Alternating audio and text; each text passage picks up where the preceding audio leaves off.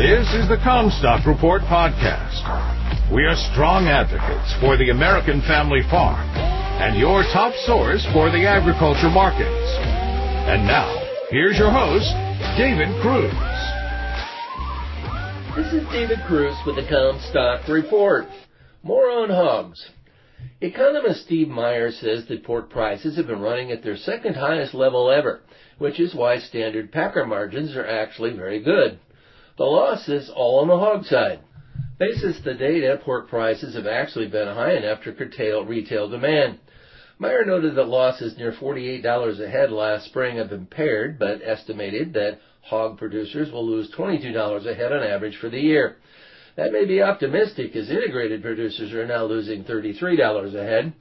Last Tuesday, according to Dow Jones Iowa State University calculation, the standard versus integrated packer margin spread was $84.40 a head.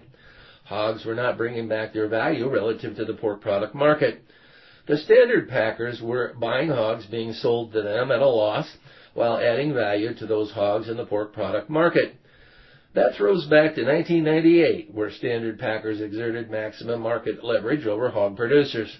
That gave the impression then that integrated producers with their own shackle space could avoid the losses as were incurred in 1998. That has proven not to be the case. Hog production losses are so severe that being integrated does not save packer integrated producers from losses at this time. Yet, my bet would be that this reenactment of a 1998 like hog market will advance integration further in the hog industry.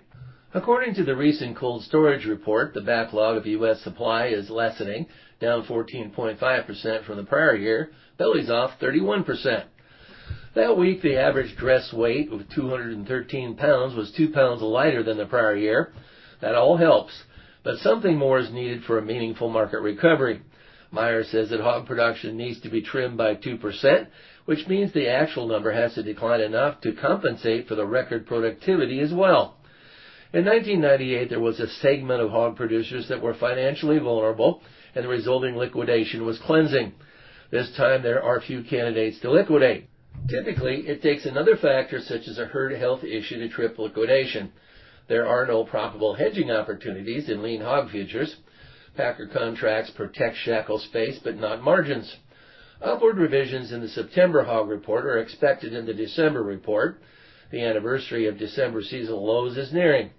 There will likely be more used hog buildings come onto the market this next year. They are not worth much unless someone can get a packer to give them permission to produce hogs. By the way, that is one of the definitions of an industry monopoly.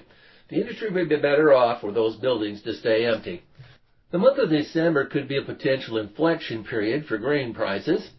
One of the most talked about headlines this week was the hedge funds that have built up a short position in corn that is at its most bearish levels since the summer of 2020. That bearish bet is the biggest obstacle for higher corn prices at the moment, but it is also a source of pressure that the market could be relieved of quickly. Speculators would be particularly likely to jump ship and cover shorts if they see better export demand, sparked by further concern over poor crop conditions in Brazil. Grain exports have been quietly improving lately, with this week's report featuring a marketing year high for new corn export commitments, along with soybean and wheat sales, the totals that were well above the highest expectations. The drawback for the export store line is that reported sales to China are less than a third of what they were by this time last year for corn and about three quarters of last year's total for soybeans. Higher export prices out of Brazil are being driven by weather worries there, and the relative discount for U.S. export offers could help spur additional buying from China. It'll be supportive for the corn and wheat markets that exporters now have to originate grain against the March contracts. Now that December grains are in delivery, there is more time for markets to improve around where the futures contracts are deliverable on the Illinois and Mississippi rivers.